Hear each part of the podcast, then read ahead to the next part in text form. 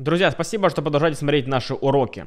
А, несколько объявлений перед началом очередного урока. Если вы хотите более детально ознакомиться с материалами а, этих уроков, а также взаимодействовать со мной, задавая вопросы, можете стать частью а, группы в Телеграме, в котором вы сможете получать конспекты, а также задавать свои вопросы. Если вы также хотите углубленно изучить некоторые из тем, которые мы здесь изучаем, то вы можете приобрести книгу от основателя нашего служения Вильяма Лойна Крейга, которая называется «На страже». Э, ссылку можете найти в шапке профиля. Э, и также, если вы хотите, на самом деле, поддержать наше служение, то вы можете стать нашим патроном на Патреоне. И внося любое пожертвование, которое вы отдаете в наше служение, то вы сможете на самом деле помочь нам развиваться, продолжать записывать уроки, также другие материалы, выпускать статьи а, и переводить а, какие-либо работы от известных мыслителей, философов, богословов и ученых со всего мира. Спасибо вам, что продолжаете быть с нами. Спасибо за вашу поддержку и пусть Бог вас благословит.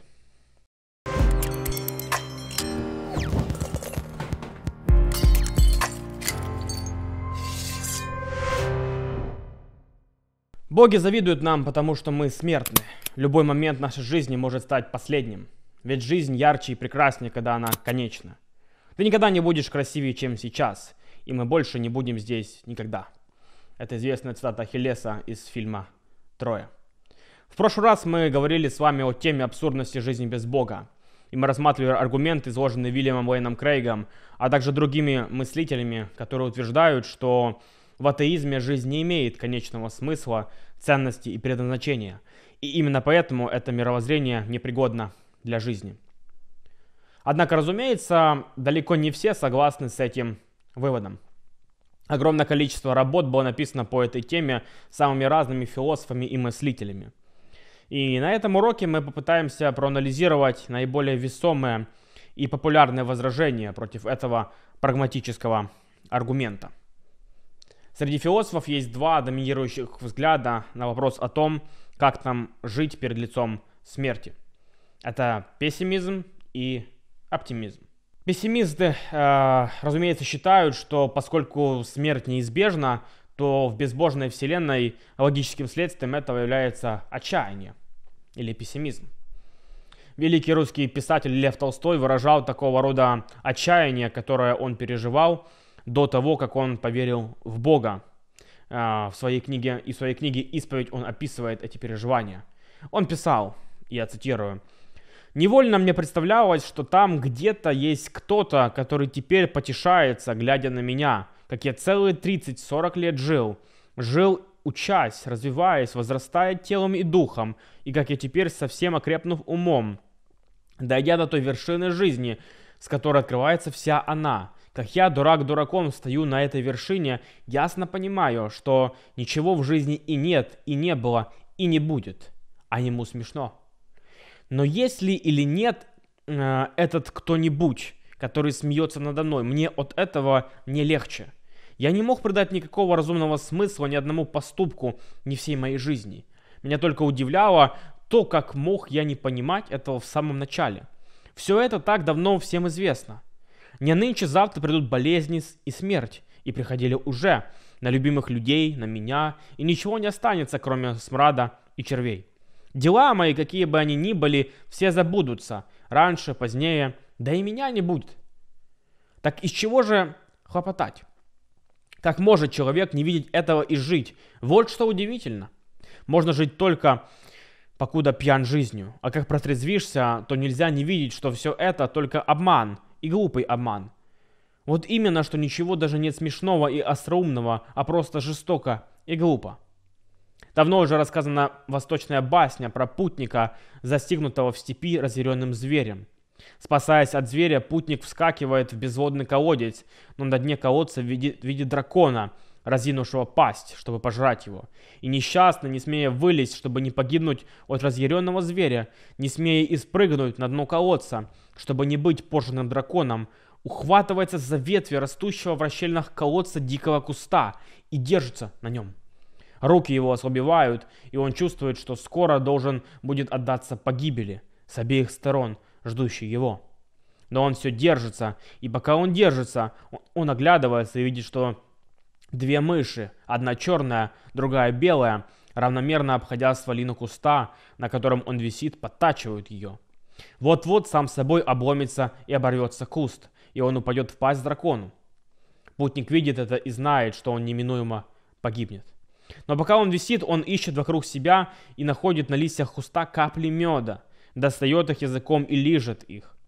Так и я держусь за ветки жизни, зная, что неминуемо ждет дракон смерти, готовый растерзать меня. И не могу понять, зачем я попал в это мучение. Я пытаюсь сосать этот мед, который прежде утешал меня, но этот мед уже не радует меня. А белая и черная мышь день и ночь подтачивают ветку, за которую я держусь. Я ясно вижу дракона, и мед уже не сладок мне. Я вижу одно, неизбежного дракона и мышей, и не могу отвратить от них взор. И это не басня, а это истинная, истинная, неоспоримая и всякому понятная правда. Конец цитаты. И далее он пишет, что никакие аргументы не могли его убедить в обратном. Семья, она тоже временна. Искусство, поэзия, как они могут помочь перед лицом неминуемой смерти? И все это приводило его к мыслям о самоубийстве. Лев Толстой делает вывод, я цитирую, «Жизнь человеческая полная телесных страданий, всякую секунду, могущая быть оборванной, для того, чтобы не быть самой грубой насмешкой, должна иметь смысл такой, при котором значение жизни не нарушалось бы ни страданиями, ни ее кратковременностью». Конец цитаты. Именно к такому выводу приходят пессимисты. Многие атеисты согласны с этим выводом. Один из наиболее известных из них Артур Шопенгауэр, которого даже называют пессимистическим философом. Также можно вспомнить Жан-Поль Сартра, который описывал жизнь как ад. Но, разумеется, чаще всего эту позицию выражают теисты, которые, как и Лев Толстой, стремятся показать абсурдность жизни без Бога. И на прошлом уроке мы ознакомились с формулировкой такого рода пессимистической позиции со стороны Уильяма Уэйна Крейга. В том же ключе пишет влиятельный католический философ Питер Крифт. Я цитирую. Поскольку смерть существует, поскольку жизнь заканчивается смертью, поскольку конечным фактом жизни является смерть, жизнь либо поразительно более значима, либо поразительно менее значимо, чем мы обычно себе представляем. Ибо если даже смерть имеет смысл, то и жизнь поразительно более наполнена смыслом, чем мы обычно себе представляем. А если смерть не имеет смысла, то и жизнь в конечном счете не имеет смысла. В этом последнем вопросе компромисс невозможен. Жизнь в целом, жизнь в долгосрочной перспективе, осмысленно или бессмысленно – Жизнь не может быть осмысленной в краткосрочной перспективе и бессмысленной в долгосрочной. Потому что долгосрочная перспектива и есть смысл краткосрочной. Конец цитаты. Таким образом, главная идея пессимизма состоит в том, что в отсутствии Бога жизнь теряет всякий глубокий смысл, и все это приводит нас к отчаянию. Однако же Второй точкой зрения или реакцией является оптимизм. Как вы понимаете, эта точка зрения является полной противоположностью первой. И большинство атеистов придерживаются именно этой позиции, как и следовало ожидать. Согласно оптимизму, смерть делает жизнь более глубокой и более осмысленной. Так а, атеистический философ Саймон Блэкборн говорит, что нам следует искать смысл в самой жизни – в красоте жизненных моментов, в улыбке ребенка, в прекрасном танце, в достижениях человеческих усилий. Да, все это временно. Но от этого все эти вещи не теряют своего смысла. Улыбка не должна длиться вечно, чтобы быть прекрасной. И как я уже цитировал в начале, эту же позицию выражает Ахиллес в фильме «Троя». Ведь жизнь ярче и прекраснее, когда она конечна поскольку тогда каждый ее момент является уникальным и неповторимым. Другой влиятельный философ, атеист Ричард Тейлор писал, я цитирую, «Смысл жизни находится внутри нас. Он не дан извне, и по красоте и долговечности он намного превосходит любой рай, о котором люди когда-либо мечтали или к которому стремились». Конец статы. Джордан Питерсон, известный канадский клинический психолог, говорит, что нет необходимости расширять временные рамки, в которых вы ищете смысл, чтобы наслаждаться всей красотой Вселенной. Он привел аналогию с симфонией. Если бы он слушал невероятное музыкальное исполнение, и кто-то хлопнул его по плечу, и в середине исполнения сказал бы, ну все это не имеет никакого значения, потому что скоро все придет к концу, то он бы, как и большинство людей, отверг бы эту точку зрения. Ну и что? Действительно ли конец симфонии означает, что она не имела никакого смысла вообще? В том же ключе говорит основатель общества скептиков Майкл Шермер, называя это ошибкой Элви. Я называю это ошибкой Элви. Элви, Элви Сингер, это персонаж Вуди Аллена из Энни Холл. В начале фильма, если вы помните, у него там флешбэк. Воспоминания о времени, когда он был еще ребенком, примерно вашего возраста. Он не хочет выполнять домашние задания. И мама отводит его к психиатру. «Элви, почему ты не выполняешь домашнее задание? Вселенная расширяется. Вселенная расширяется? Да, Вселенная расширяется. В конце концов, все взорвется, никакого смысла ни в чем нет. Я не буду выполнять домашнее задание. Его одергивает мать. Да какое тебе дело до Вселенной? Мы живем в Бруклине. Суть в том, что мы говорим о разных уровнях анализа. Ну да, мы сотканы из атомов. Все состоит из атомов, молекул, ДНК. Мы химикаты. Химикаты сложены в мешок. Можно, конечно, делать такие заявления, это определенный уровень анализа, но ведь мы как совокупность больше, чем то, из чего состоим. Мы способны на всякие невероятные вещи, включая поиск смысла и цели жизни друг в друге. То, если потом, не имеет значения. Мы живем здесь и сейчас, мы заботимся друг о друге, любим друг друга. В наших взаимоотношениях есть смысл, это очень человечно и очень ценно.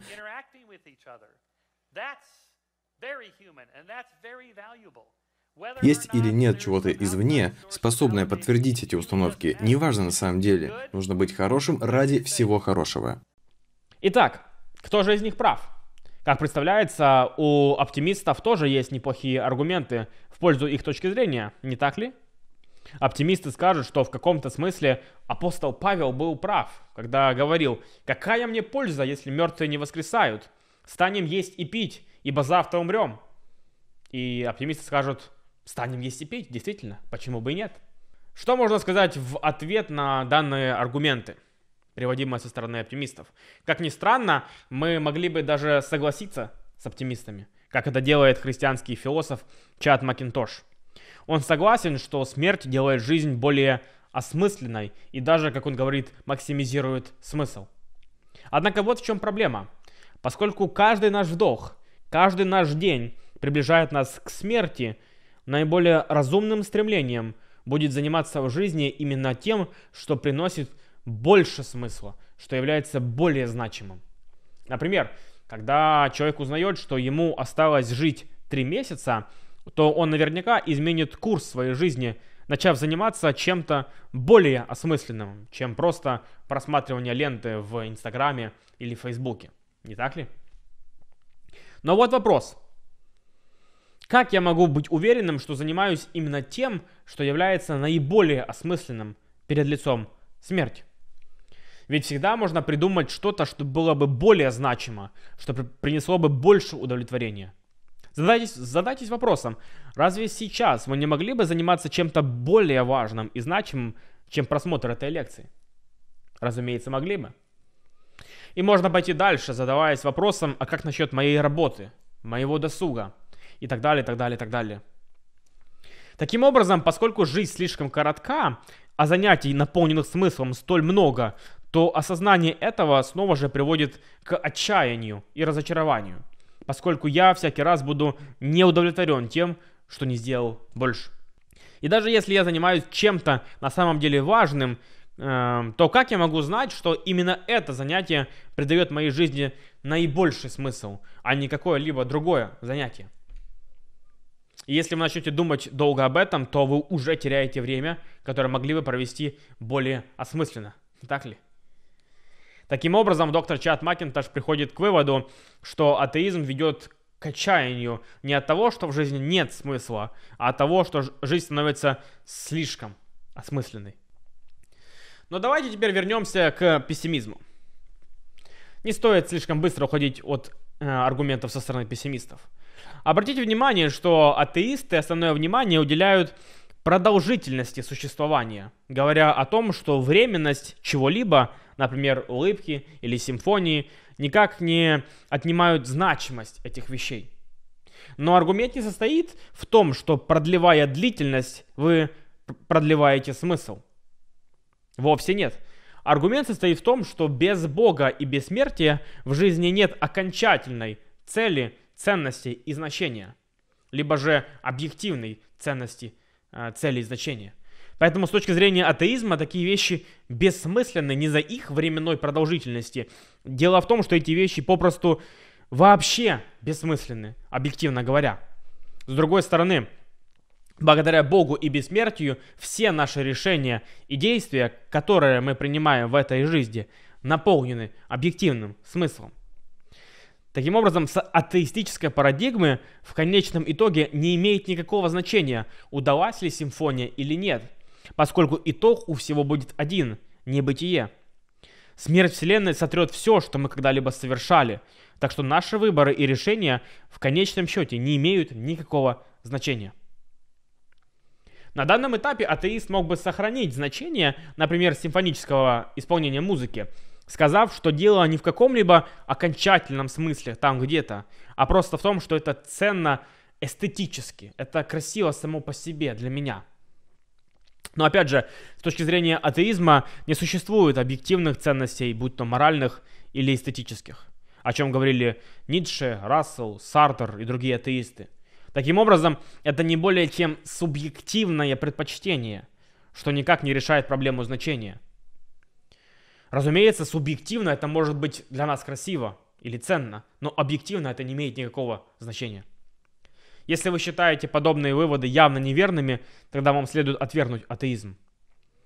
У атеистов остается всего один ход, а именно согласиться с тем, что в атеизме человеческая жизнь в конечном итоге не имеет цели, ценности и значения – Однако они могут сказать, что нам достаточно всего лишь относительных целей, относительных ценностей и относительного значения. Мы можем прекрасно жить и с относительностью. Почему в центре нашего внимания должно быть нечто вечное? И это приводит нас ко второй части аргумента от абсурдности жизни без Бога. Если вы помните, на прошлом уроке мы говорили о практической невозможности атеизма – мы говорили о том, что невозможно жить одновременно счастливо и последовательно с таким мировоззрением. И такую практическую невозможность мы видим на этом моменте. Поскольку атеисты, заявляя об относительном значении, на самом деле в глубине души верят, что их решения и действия на самом деле имеют значение. Поэтому они могут думать, что отвергают первую часть аргумента, но по факту это не так. Мы не можем жить так, как будто наша жизнь и жизнь тех, кого мы любим, в конечном итоге не имеет смысла и значения. Что как я, так и те, кого мы любим, не более чем случайность. Что в действительности не существует добра и зла, а только наше субъективное ощущение. Что неважно, в каком направлении ты направляешься. Именно поэтому я считаю атеизм нежизнеспособным мировоззрением. Эта нежизнеспособность усугубляется еще и тем фактом, что жизнь большинства людей на Земле отягчена присутствием огромного количества зла и насилия, а жизни многих из, э, из них были оборваны, так и не успев начаться. Имеет ли жизнь какой-либо смысл и значение для них, для тех, кому не так повезло? Атеизм, по сути, и может сказать, что им просто не повезло, и не более того. Бертранд Рассел однажды сказал, что никто не может остаться верующим, находясь у кровати умирающего от рака ребенка. Однако что Рассел может предложить взамен? Какое утешение он мог дать этому ребенку? Прости, так уж вышло. Атеизм не в состоянии решить проблему значения и смысла жизни. Нет, если атеизм верен, то жизнь действительно абсурдна. И это действительно ужасающий вывод, с которым невозможно жить ни одному человеку счастливо и последовательно. И на этом моменте я призываю вас задуматься и обратиться к вашей интуиции и рациональности. Действительно ли вы можете жить, принимая абсурдность жизни? И что еще более важно, как вы можете удовлетворить желание своего сердца найти смысл и значение. Это приводит нас к аргументу от желания. Давайте обратимся к, фор- к формулировке этого аргумента от Питера Крифта. Первая предпосылка. Каждое естественное врожденное желание в нас соответствует тому или иному реальному объекту, способному удовлетворить это желание. Во-вторых, однако в нас есть желание, удовлетворить которое не способно ничто земное, временное и тварное. В-третьих, значит должно существовать что-то внеземное, вневременное и нетварное, что могло бы удовлетворить это желание. В-четвертых, это что-то люди называют Богом и вечной жизнью в Боге. Первая посылка предлагает, предполагает разделение всех желаний на две группы. Врожденные и обусловленные извне. Или естественные и искусственные. Мы, естественно, желаем еды и питья, половой близости, сна, знаний, дружбы и красоты. Мы, естественно, избегаем голода, одиночества, невежества и уродства. Но помимо того, мы еще желаем уже неврожденно и неестественно иметь, например, спортивную машину или политическую должность, или, или летать по небу как Супермен, или побывать в изумрудном городе, или чтобы, чтобы чемпионат выиграла наша любимая команда. Можно продолжать, этот список продолжать. Между этими двумя видами желаний есть различия. К примеру, мы обычно не воспринимаем неудовлетворенность своих искусственных желаний так, как мы переживаем неудовлетворенность своих естественных желаний. То, что вы не были в изумрудном городе, не беспокоит вас так, как бессонница, не так ли? Но самое важное, что естественные желания приходят нам изнутри, из нашей природы, тогда как искусственные желания приходят извне. Их порождают общество, реклама, художественная литература. Это второе различие порождает третье. Естественное желание одинаково во всех нас. А вот искусственные желания у разных людей различны. Наличие искусственных желаний не обязательно предполагает, что объект желания действительно существует. Какие-то объекты существуют, а какие-то нет. Спортивные машины есть, а вот изумрудного города нет.